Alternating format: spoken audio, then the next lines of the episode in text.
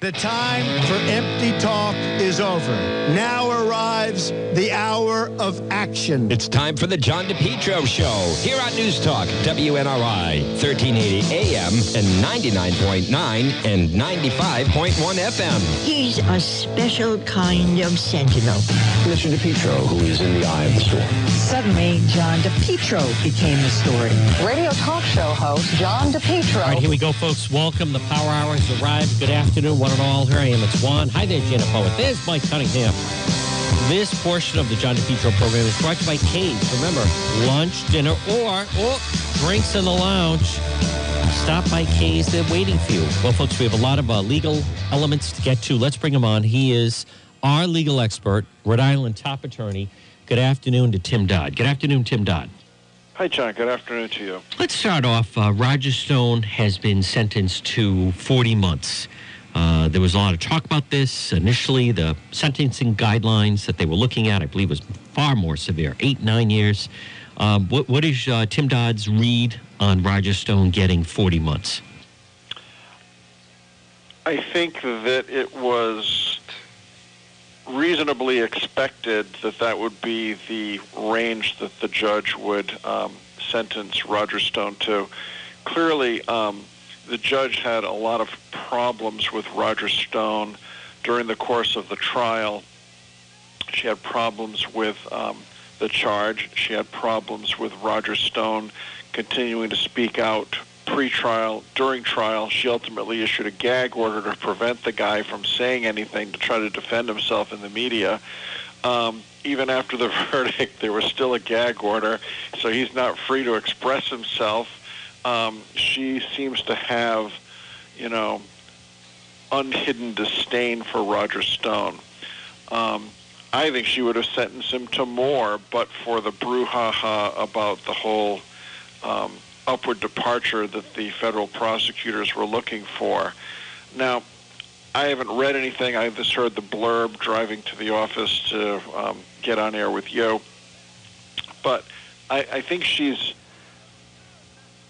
issued a decision as to what the sentence will be, but I don't think it's a sentence to yet be executed because of the motions of defense counsel for a new trial based upon what's clearly, it seems to me, clearly um, improper conduct in the jury room, uh, bias that was uncovered by one of the jurors, especially the jury foreman.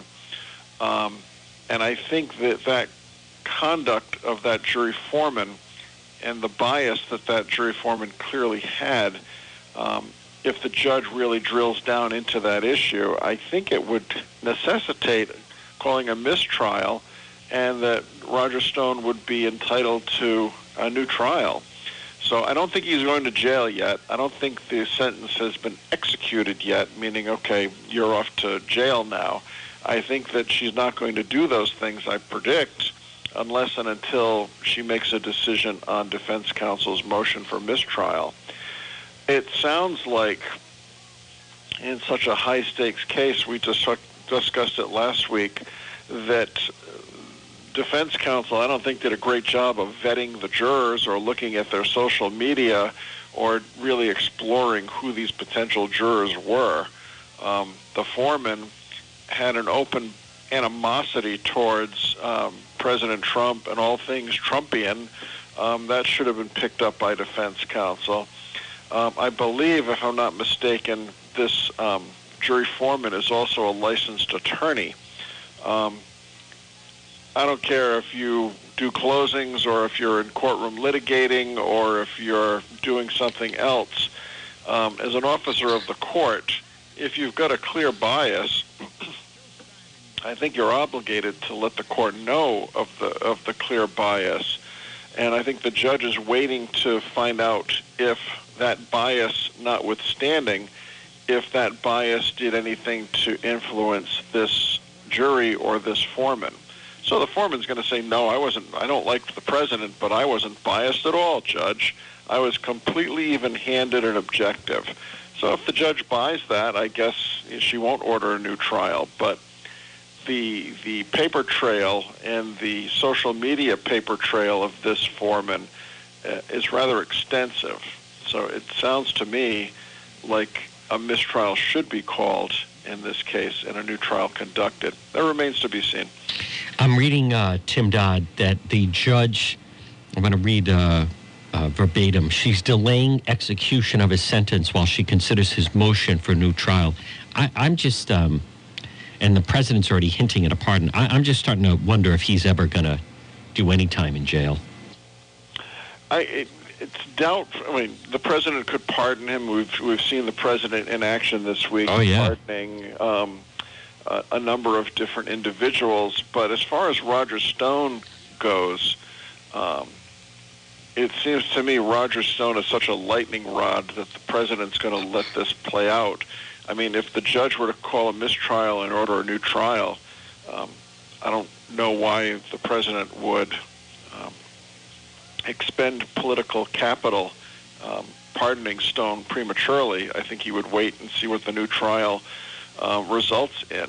Would it be a conviction? Would it be an acquittal? Um, I don't think the president needs politically to jump the gun on this one and wait to see how things play out. If the judge doesn't order a new trial and the judge executes the sentence and says, "Okay, Roger, it's time for you to go to jail," then the then the president might act. But I think he'd be ill-advised to do so prematurely. Tim Dodd, can you just touch on uh, so people understand what's involved when someone is pardoned? We, you know, heard about Bernard Kerik. We heard about Michael Milken. People hear about it. Uh, Eddie DeBartolo, uh, the president did pardon a number of people. Um, I, I don't think, though, a lot of it is, is explained about, for instance, you know, uh, none of those people are in jail right now. So, and then there, there were other examples. I know that Mark Wahlberg, I think he was trying to get uh, a presidential pardon for when he'd been arrested when he was a youth in Dorchester. But could you just touch on what it means, what, what really happened with those people that they got a, received a presidential pardon? Well, there's a few different elements, and uh, remembering that uh, all of these um, um, tools at the president's disposal are only for federal offenses. He, the, the president can't act for state offenses where there's been a state finding of guilt and a state um, determination for incarceration only at the federal level. But if there's a presidential pardon, that essentially forgives the criminal offense. It doesn't expunge the criminal record. As we know in the in the federal system, you can never get an expungement, but uh, you're pardoned regarding that criminal offense. So you can walk around saying I've been pardoned, you know. So the the the guilt determination from that um, crime is erased. It still shows up uh, on your on your record that you were charged with it, but you're pardoned. The uh, when if you receive clemency or a commutation, let's look at Rod uh, Bl- Blagojevich. He wasn't pardoned. His sentence was commuted, I believe, which means, okay, you were served to 14 years in jail. You've served seven or eight. I'm going to commute the remaining portion of the time you should be serving so that you don't have to serve it. It's like an early get out of jail card that was given to Blagojevich. So all he did, I believe, in that case was commute the sentence, not pardon the conduct, but just commute and make unnecessary um, Blagojevich's need to serve the time in jail. He simply doesn't have to serve the balance of his time. Um, the same would be true. uh, Commutation is many times mixed with the word clemency.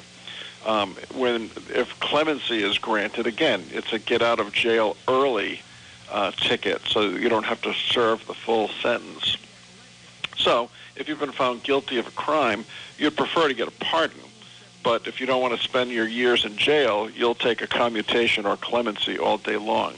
Um, there's slightly different um, tools that the president has. Pardon being a more comprehensive, cover the waterfront. Um, it excuses the criminal conduct which was previously alleged or for which you were convicted, as opposed to a commutation, which is simply a get out of jail early card. Right. I want to, um, again, folks, good afternoon. It's John, John DePetro. We're speaking with our legal expert, Tim Dodd. Tim, I want to touch on people hear a lot about former New York City Mayor Mike Bloomberg. And last night on the stage, it was in full display, and they talk about this whole stop and frisk policy that when he was the mayor of New York. Now, when people go underneath it, I don't think a lot of people recognize what's involved. Why? I don't know why he's apologizing. It was it was something he, the way I understand it and remember, he kind of came into it. I was literally living in New York City when Giuliani and Bratton took over. They started the broken window policing policy, meaning that you have to stop off little crimes that gravitate to become there's a progression towards larger crimes, and one of the parts of that was stop and frisk. Now, it, it really took off under Bloomberg, but it was an effective policing tool, but it's come under tremendous fire now. If you wouldn't mind, Tim Dodd, just touching on the basic premise, I think there's another term for stop and frisk. I think it's something about the Kelly or something like that. But if you would just touch on that for us. Yes, stop and frisk is the uh, result Terry, that's US Terry. Yeah. Yeah, the U.S. Supreme Court in 1968 issued des- issued a decision in the case of Terry versus Ohio. So now it's typically called a Terry stop or a Terry search, where and frankly, Rhode Island has a statute directly on point. It's General Law 12-7-1, which allows for the temporary detention of suspects.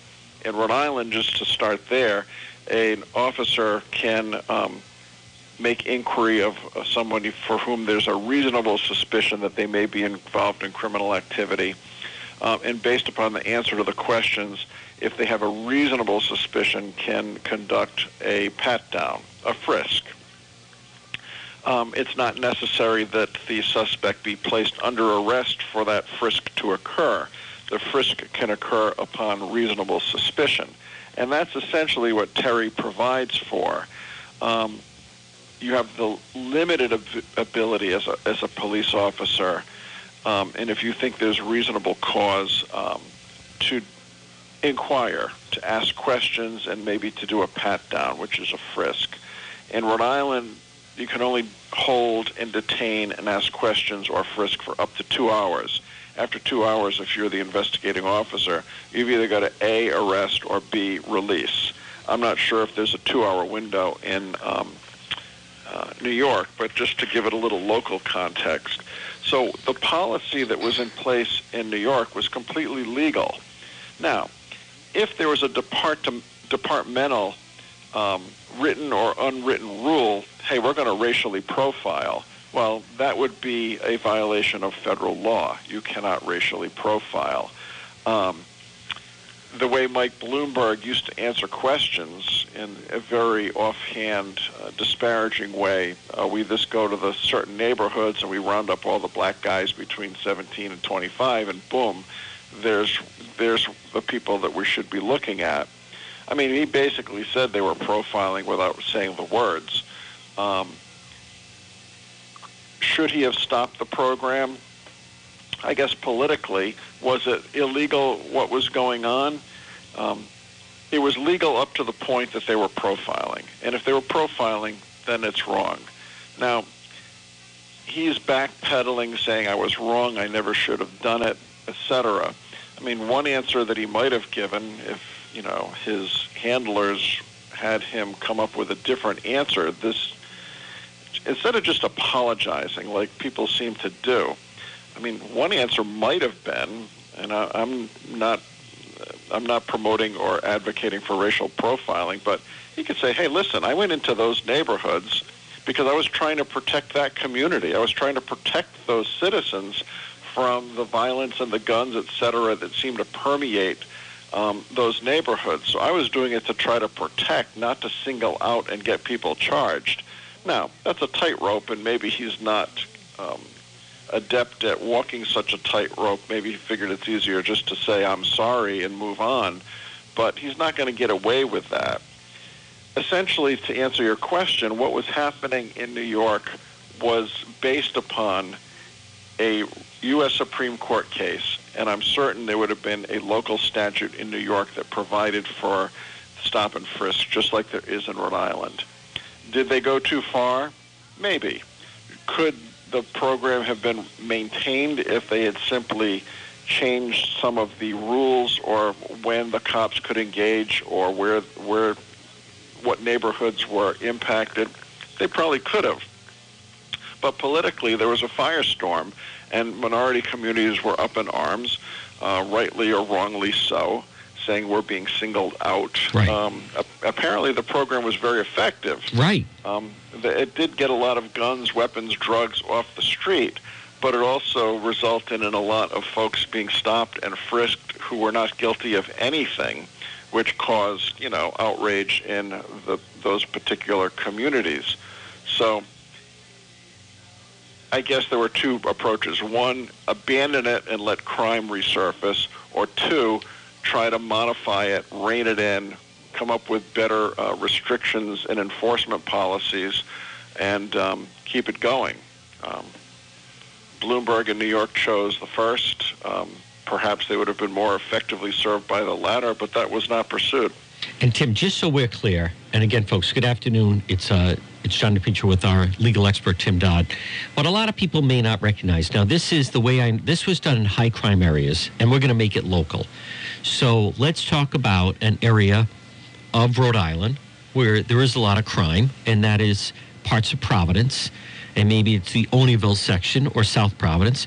But you and I are two cops on the beat, and we see two young guys coming down the street, and I recognize one of them that maybe I've encountered before, I've questioned before. Uh, I have reason to believe he's a member of a gang. Under stop and frisk, we tell them to stop, and I instruct them to get up against the wall, and I do a pat down to check them for weapons. I talk to them, where you going? Where were you last night? Maybe there was a crime of some kind. My point is, I don't have a warrant. Um, they can claim they want a, an attorney, but under stop and frisk, we are allowed to pat down those two suspects. And if they have a weapon, obviously, we can confiscate it and then arrest them. But I can pat him down to see whether or not maybe this is someone that I believe have credible information that they may have been involved with some kind of a gang gang war or shooting or whatever it may be. But um, a lot of people don't realize that that we do they do have you and I would have the right to stop and frisk, pat down those two individuals. Well, yes, and in your scenario, you said that the guys were known to you, Yes. so you would have a reasonable suspicion Okay. to to conduct a further inquiry, to Yeah. ask questions. What's not appropriate is if two officers out on the beat in those neighborhoods you described say, "All right, listen, here's what we're going to do tonight. Tonight, any any minority male that we see between 18 and 25, no matter who, we're stopping, we're asking, we're frisking. Right. Can't do that. Right. And I think that's what the fear was that the program had devolved into that or something close to that in New York, which would clearly not be acceptable and would not be something that any mayor or administration could tolerate. They would have to either stop it, correct it, modify it. Uh, Bloomberg chose to jettison it. I just After- before we move on, um, one thing I noticed him. I think it hit its peak in 2011. They stopped and frisked. I think close to 700,000 individuals compared to just I think last year it was down to 10,000. So the program has really taken a hit. But I think something that's not pointed out enough, and then we'll move on. But they're not doing this just so people understand. I mean, this is not by and large on Madison Avenue or Fifth Avenue. There's high crime areas of New York. There's parts of Flatbush, Brooklyn. There's parts of the Bronx. There's parts of Harlem. There's certain parts of Queen. There's heavy crime, uh, heavy crime areas, and that that's primarily they found that by confiscating weapons and taking, you know, it's not a 70 year old woman walking down the street. You, you go to TF Green Airport and they have the grandmother pulled out a line and they're doing the wand on her. These are primarily, they, they're young, they're male individuals, and they found by doing that in high crime areas, it, it seemed to be an effective program. It, and, and it was. And, you know, the problem with a program like that is statistics can be manipulated to give any result that the uh, formulator of the statistics wants. Um, so many of the folks complaining about stop and frisk in New York City were saying, well, wait a minute. I, I, don't hold me to the numbers, but like 45% of the population is minority, but 70% of those being stopped and frisked were minorities. So in a population where a much smaller percentage of people are minorities, why is it such a high percentage of people being stopped and frisked? So that's just looking at statistics. You'd have to really parse those statistics and say, well, what neighborhoods uh, were the stop and frisk um, encounters occurring in? Right. If it's the high crime neighborhood, of course it's going to produce a disproportionate result statistically. But, you know, many times in the headlines, I recall back when this was all going on, the statistic would be population versus number of people stopped, not neighborhoods. So, you know, as, as W.C. Fields said, there are liars, damn liars, and statisticians. So Right. you can be a statistician and create any result you want for any anything you're trying to prove. And I think that the folks objecting to this um, stop and frisk um, had the better talking points and a sympathetic media, which created the um, collapse of the program. Tim, um, Channel 12 has covered it. Providence Journal this morning. Two top Mattiello aides appear before the Rhode Island Convention Center grand jury. Frank Montanaro, Leo Skenyon. Uh, this thing has moved. We've talked about it. Moved at seemingly very quick pace. There's also a financial person from the convention center. Auditor General Dennis Hoyle confirmed he testified before the grand jury. If you would touch on, you know, they, they, come out of court like they did yesterday and tell Channel 12, at least in the journal, well, I, I can't really get into what, what I said. And then they go into, you know, I was truthful, I cooperated, blah, blah, blah. Um, if you could just touch on right now your evaluation on this grand jury, um, that they're there. And uh, although, you know, uh, Peter Attorney General, they won't confirm or deny, but by all accounts, people that have come out of that have kind of led us to believe exactly where this is leading. It has to do with the convention center. It has to do with the actions by Speaker Mattiello. I have a number of different questions, but just first, first uh, glance, your reaction to what was reported yesterday about the two top aides with the grand jury. Yes, certainly those two top aides could have gone into that grand jury and pled the fifth as to everything, and then come out and say, I uh, answered all the questions to the best of my ability. And that would be a true statement to say, uh, to the best of, I'm not implying that they did plead the fifth, but if they did and came out and said, I answered all the questions to the best of my ability, that would be a correct statement. They're not under oath, so they could really say anything they want to the media about what did or didn't happen in the grand jury room. If I was representing either of those guys, I would say, come out of there and, you know, give a statement such as I answer the questions to the best of my ability, don't get into the specifics, don't provide details. I mean, these are not ordinary folks being called into a grand jury. Um, they also have high-profile political positions, and I'm certain that you know the Mattiello team is trying to keep the best face on this as um, folks in the Mattiello you know power structure come out of the grand jury. They want to put the best face they can on it. There's nothing to be gained by discussing the details of what went on in the grand jury room. Uh, they got to come out saying, I did great job. I answered all the questions. I don't think there's a crime here. Uh, and I've got nothing more to say because I respect the process. That's the best they could possibly say. Yep. That's the script they're sticking to. That's the most effective from a legal standpoint, and it's certainly the most effective from a political standpoint. And, you know, the political overlay on this whole process um, is front and center. Now, the grand jurors, the way we understand it, they can't come out and say to Channel 12, I'm sitting on the grand jury. I can answer the following questions. The Attorney General's people can't do that. But if someone came out and said, Yes, I was asked the following 10 questions, and here's how I answered, there's nothing stopping someone from, answer, from uh, talking to the media in that way. That's true. Okay, I, and I mean, I, obviously legally you wouldn't, but I think it's a little bit. It's it's a myth when people come out and say, "Well, as you know, I can't discuss it." That that's there's actually nothing preventing them. Now, whether or not the judge said, "I'm going to encourage people," you know, not to talk to the media. Uh, when I've said it on trials, I mean, you're an attorney, but many times at the end of the day, the judge goes to the jurors and said, "I want to remind you, don't discuss it with anyone, don't read about it, blah blah blah." Now. Um, there's a discrepancy on whether or not they took the fifth. I mean, I've heard both things. Um, uh, but something I want to clear up, and that is this business of where someone says, I'd like to invoke the Fifth Amendment. You clear up, Tim Dodd. It is my understanding that you can't weave in and out of that, meaning you can't pick and choose. You know, I'll answer this one, but I'm not going to answer that one. Uh, you know, or I'll pass as if it's like Jeopardy or something. If, you, as soon as you state that, it kind of the way it describes it, it kind of questioning kind of grinds to a halt. I can go in and I can say, yes, I want to confirm. My name is John DePetro. I work at the State House. Blah blah blah. I work at live at this address. Yes, I was hired at that. I can answer all those things. And then the moment they get into the area of, I want to bring your attention to the events of this particular date. If someone says then I would like to invoke my Fifth Amendment right, they can't then weave back and say, but if there's some other stuff you want to ask me, you can ask me some other stuff.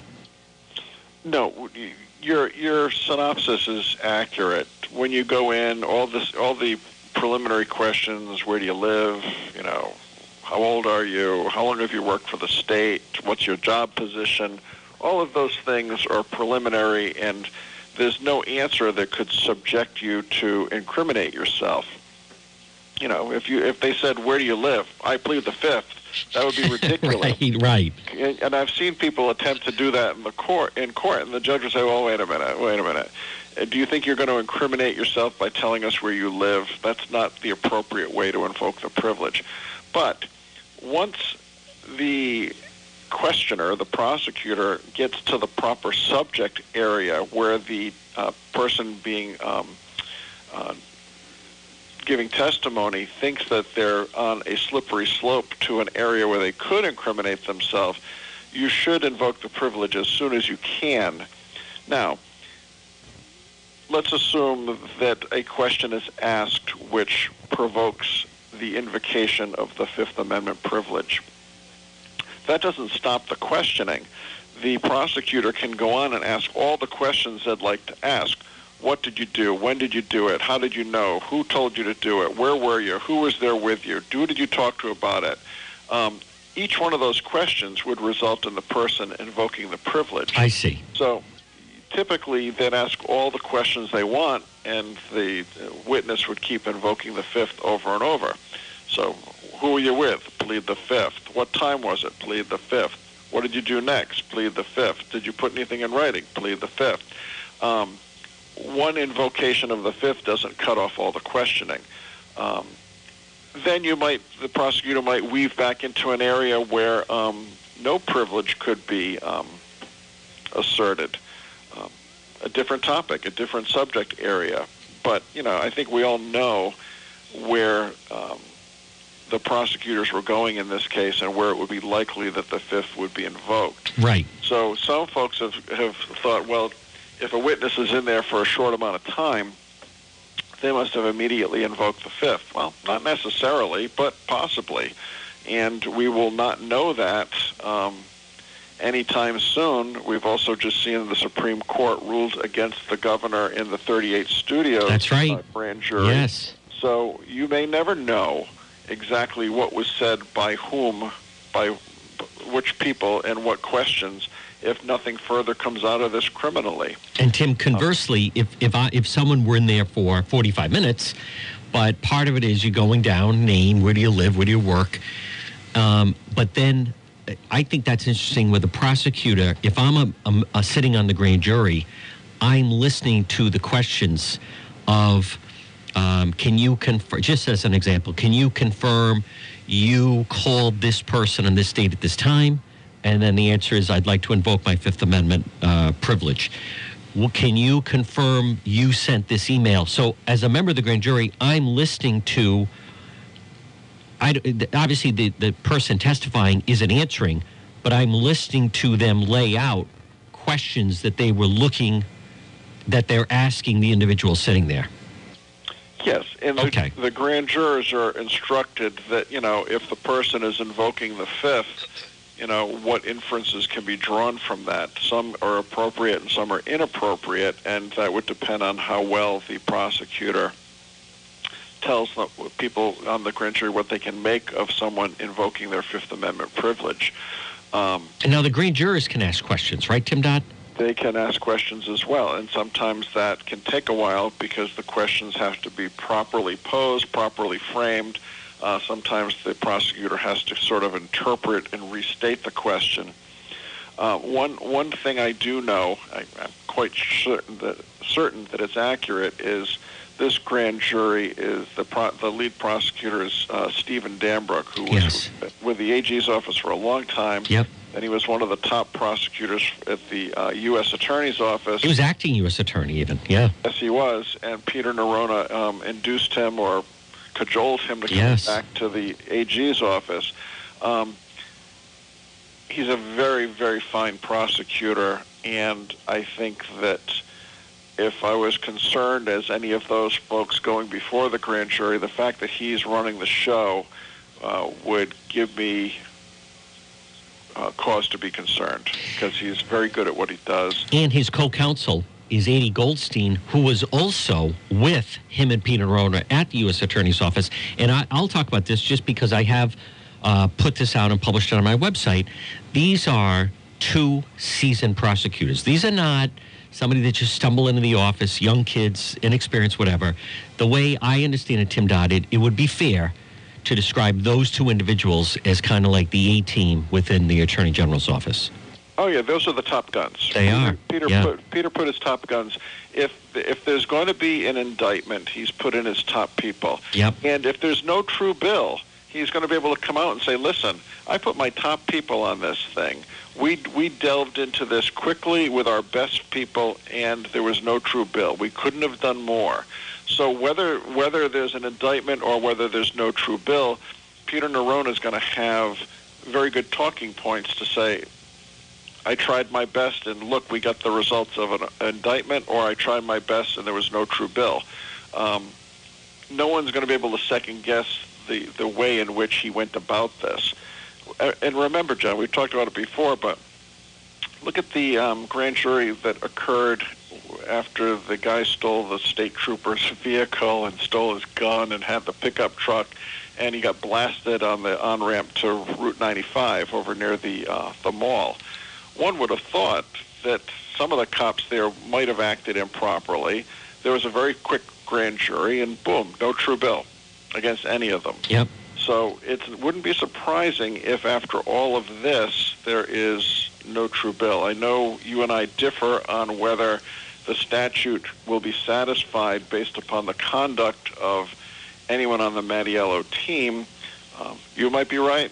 I might be right. I don't know. Time will tell. We'll see. But one thing that people, I, I am curious. Do you, do you think after this, um, because it is hanging over there, it then just kind of hangs. Um, typically, would the Attorney General's office issue some kind of a statement saying um, that we could not find anything, so a no true bill, or does it just it remains open, and then who knows? Maybe six months from now they come upon more information, or a year from now. Um, there is a statute of limitation on this, but w- will will we know, or will it then just float out and internally they feel they just it wasn't there?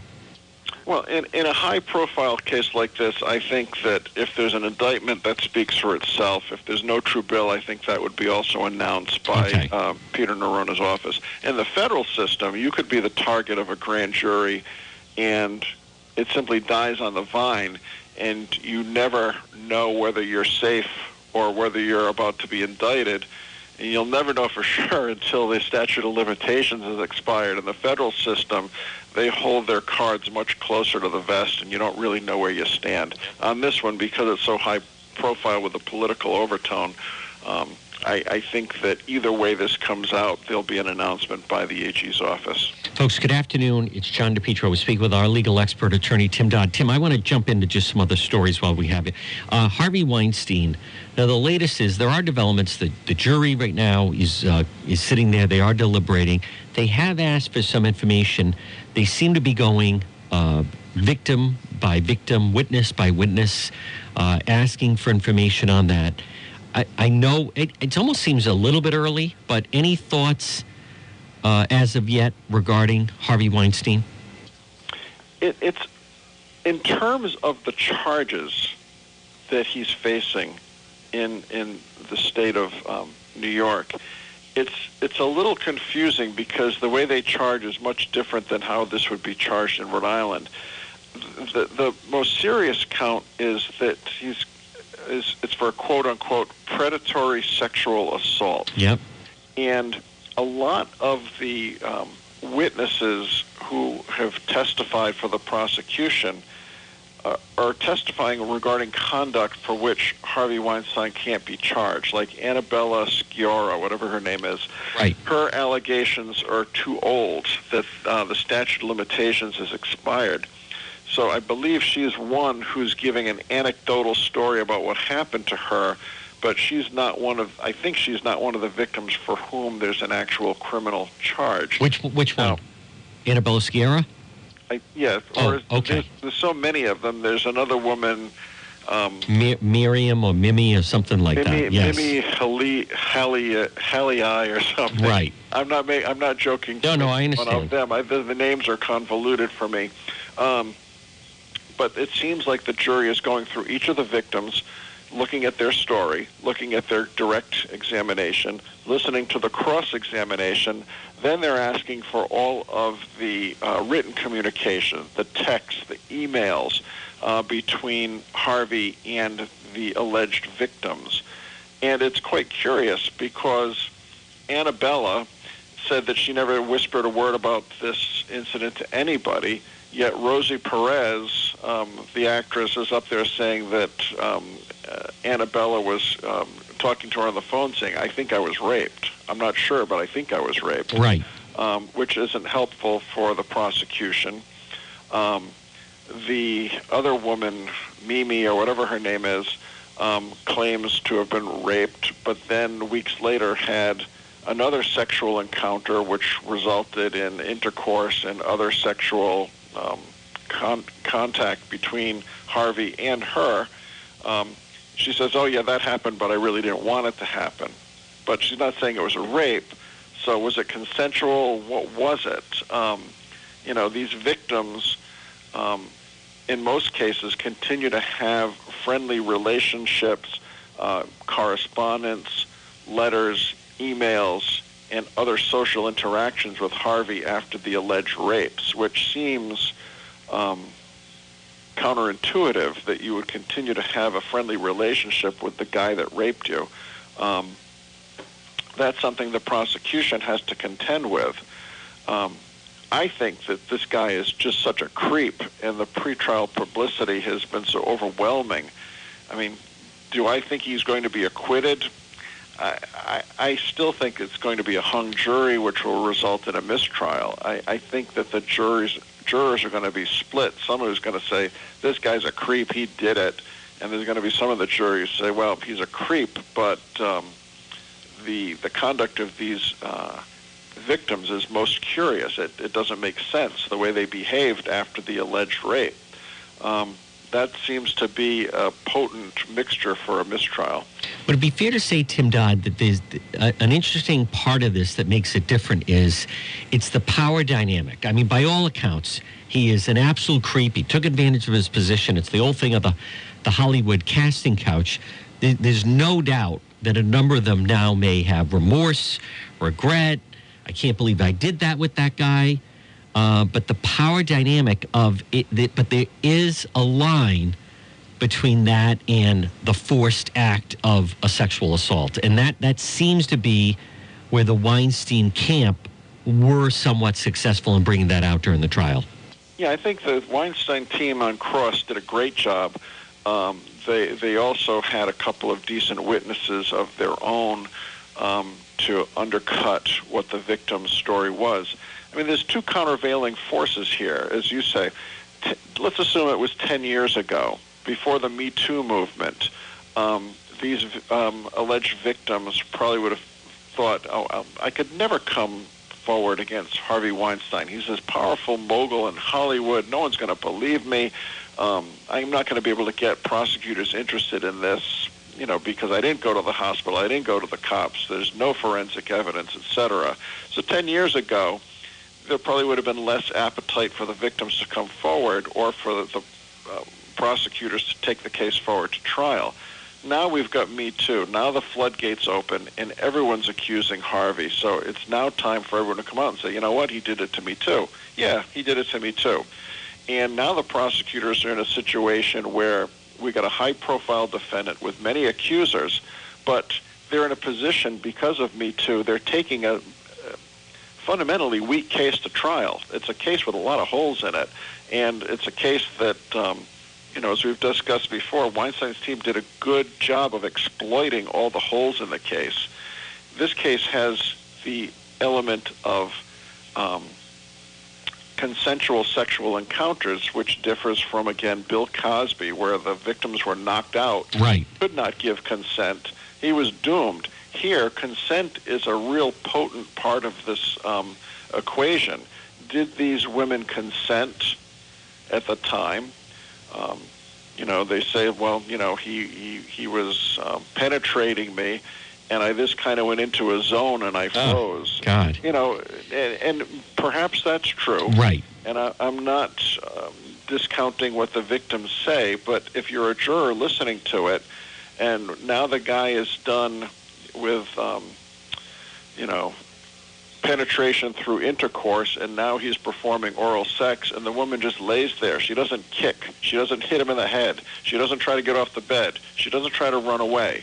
Now, I'm, the, the prosecution brought in psychologists who would talk about victims' reactions Sure. and why they do what they Right. do, but the jurors also hearing the other side of the coin from the Weinstein teams. You know that this was consensual. Why didn't they didn't ask? Well, why didn't you get off the bed? Right. Why didn't you No, run I- away? Why didn't you go to the cops? Why didn't you go to the hospital? I- I there's, wanna- there's a lot of whys. I want to jump into one last part about this. Jurors also requested to review emails sent by Harvey Weinstein to a private detective in 2017, red flagging the actress as a top priority for investigation, and that had to do with Annabella Sciorra, who had been on The Sopranos, who um, specifically place Sciorra's place in the criminal charges. On Tuesday, the jury sent New York Supreme Court judge questions about accuser Annabella Sciorra, specifically Sciorra's place in the criminal charges and this business of red flagging the actress as a top priority for uh, investigation for his private detective.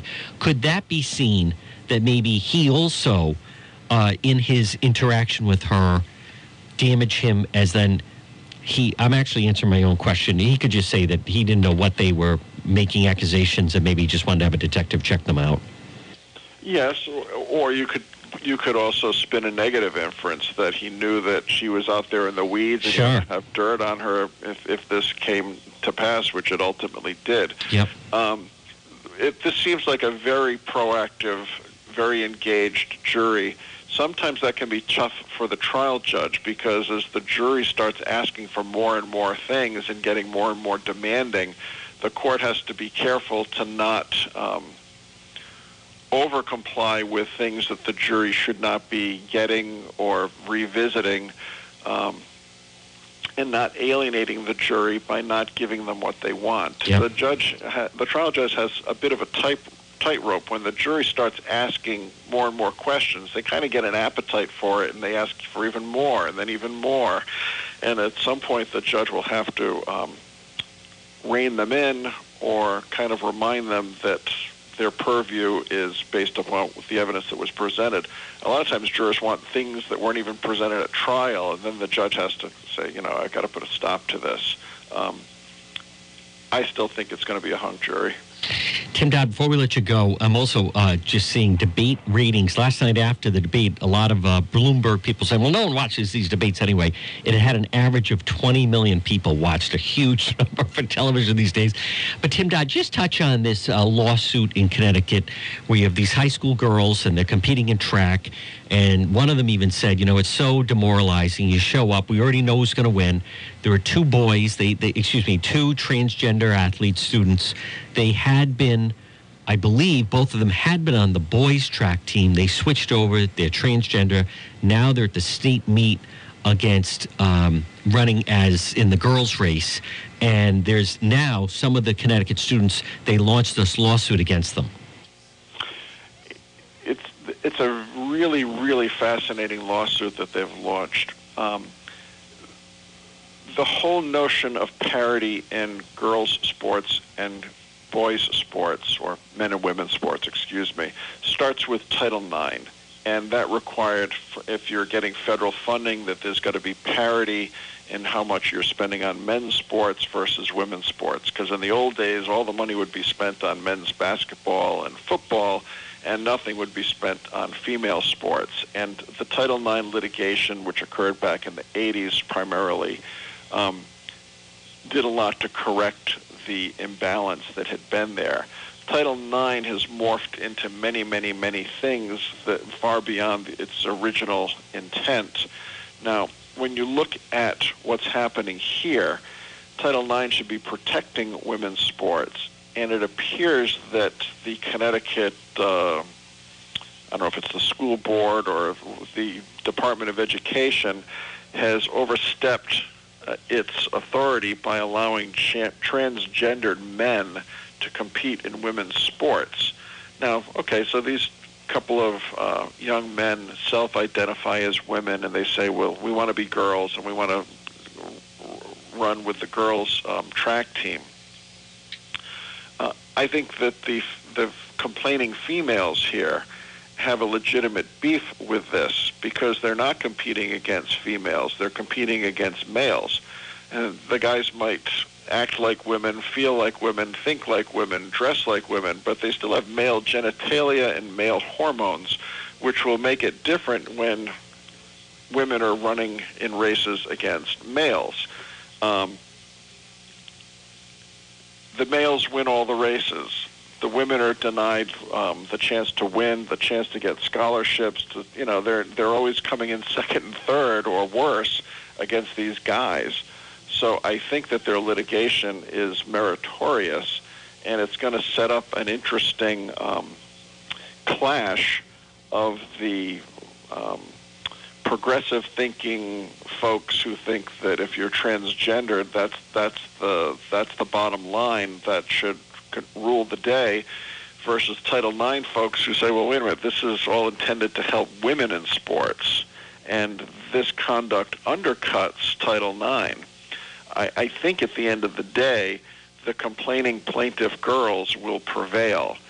But it's going to be high profile because it's going to put under the legal microscope um, a lot of sort of new age thinking about what it means to be transgendered and self-identifying as whatever you feel like uh, self-identifying on, and putting that up against the stark reality of sports competition. I think the girls have a great case. Folks, he is our legal expert, Rhode Island attorney Tim Dodd. Tim, great to talk to you. We'll talk to you again. Thanks, John. Take care. All right, folks. Uh, with that, 766 1380. This portion of the John DePetro show is brought to you by K's. Remember, whether it's lunch, dinner, drinks in the lounge, stop by K's. They're waiting for you. So, big news of the day is uh, Roger Stone received 40 months. How about those debate numbers? Holy cow. 20 million. So, so much for um, the Bloomberg people, Governor Raimondo, the Bloomberg people. I'm just seeing uh, jurors pour through testimony as deliberations Weinstein trial into the third day. Uh, they were trying to say, well, you know, no one watches these debates anyway, so uh, what's the big deal? Doesn't matter that he bombed. Um, no one watches. Well, we'll see about that. A lot of people watched it. I think it's over. I think Bernie is the nominee. I think Mike Bloomberg got eviscerated last night. He absolutely got pummeled. And uh, Elizabeth Warren took him down. Elizabeth Warren was waiting for that moment, and Bloomberg walked into it.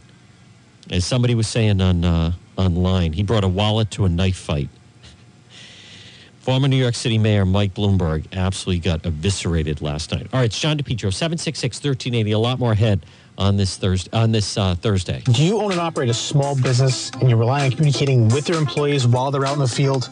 Well, if you do, this is the perfect time to make the switch to T-Mobile for Business. This is Sal with T-Mobile for Business, and I encourage you to reach out to me today at 401-332-0000. This is the perfect time to make the switch to T-Mobile for Business.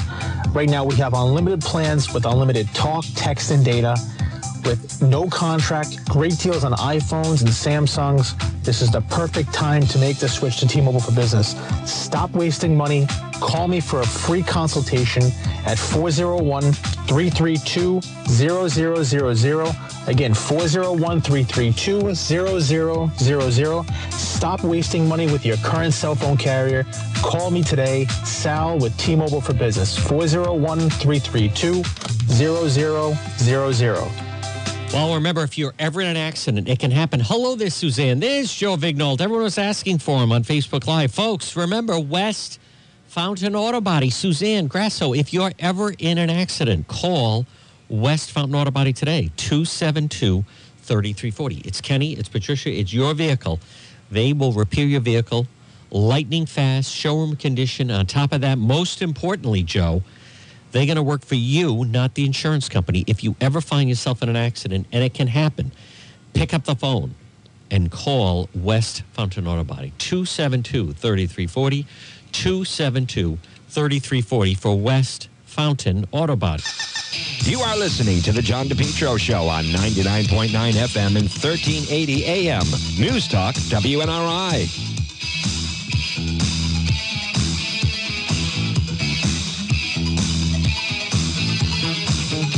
This portion of the John DePetro Show is brought by Corts Plumbing of Cumberland.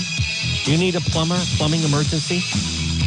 C-O-R-T-S, Corts Plumbing of Cumberland, 401 714 8478. 401 714 8478. Family owned and operated over 20 years. Maybe you're having a problem with your drain, or maybe you're having a problem with your pipes. Fully licensed and insured, serving Rhode Island and Massachusetts. For repair and maintenance bathroom remodel. Victor is very talented. Or hot water tank. Call Corts Plumbing of Cumberland today. A plumber you can rely on and trust. 401 714 8478. 401 714 8478 for Corts Plumbing of Cumberland. Uh, what those debate numbers mean, and that, that's a huge number. What does it mean? It means big ratings. And there's another one next week. Think about that. So Mayor Mike Bloomberg, I don't think they're going to have um, CBS News announces moderators for the South Ca- South Carolina Democrat debate. So that is um, happening on February 25th. So that is, I, I believe it is next Tuesday night. Norah O'Donnell, Gayle King, um, let's see, Margaret Brennan, Major Garrett, and Bill Whitaker. So um, let's see, blah, blah, blah. So CBS has it. It should be a big number in South Carolina, but big numbers last night. Now, what do you think happens to the Bloomberg campaign? All eyes are going to be on former New York City Mayor Mike Bloomberg to see just, and if you miss the, the beating he took last night, you don't want to miss this. And, and the problem for New York City Mayor Mike Bloomberg, and I want to be very clear, I think it's over. I think Bernie Sanders last night showed he is the front runner. He is the best one on the stage. I'm not saying I agree with him, but in that type of setting and handling a debate, Bernie Sanders was the best one on the stage last night. But Elizabeth Warren, Joe Biden, they were at their strongest when they were attacking Mayor Mike Bloomberg. And he was flat. He had a terrible first hour. He bombed. They were killing him up there.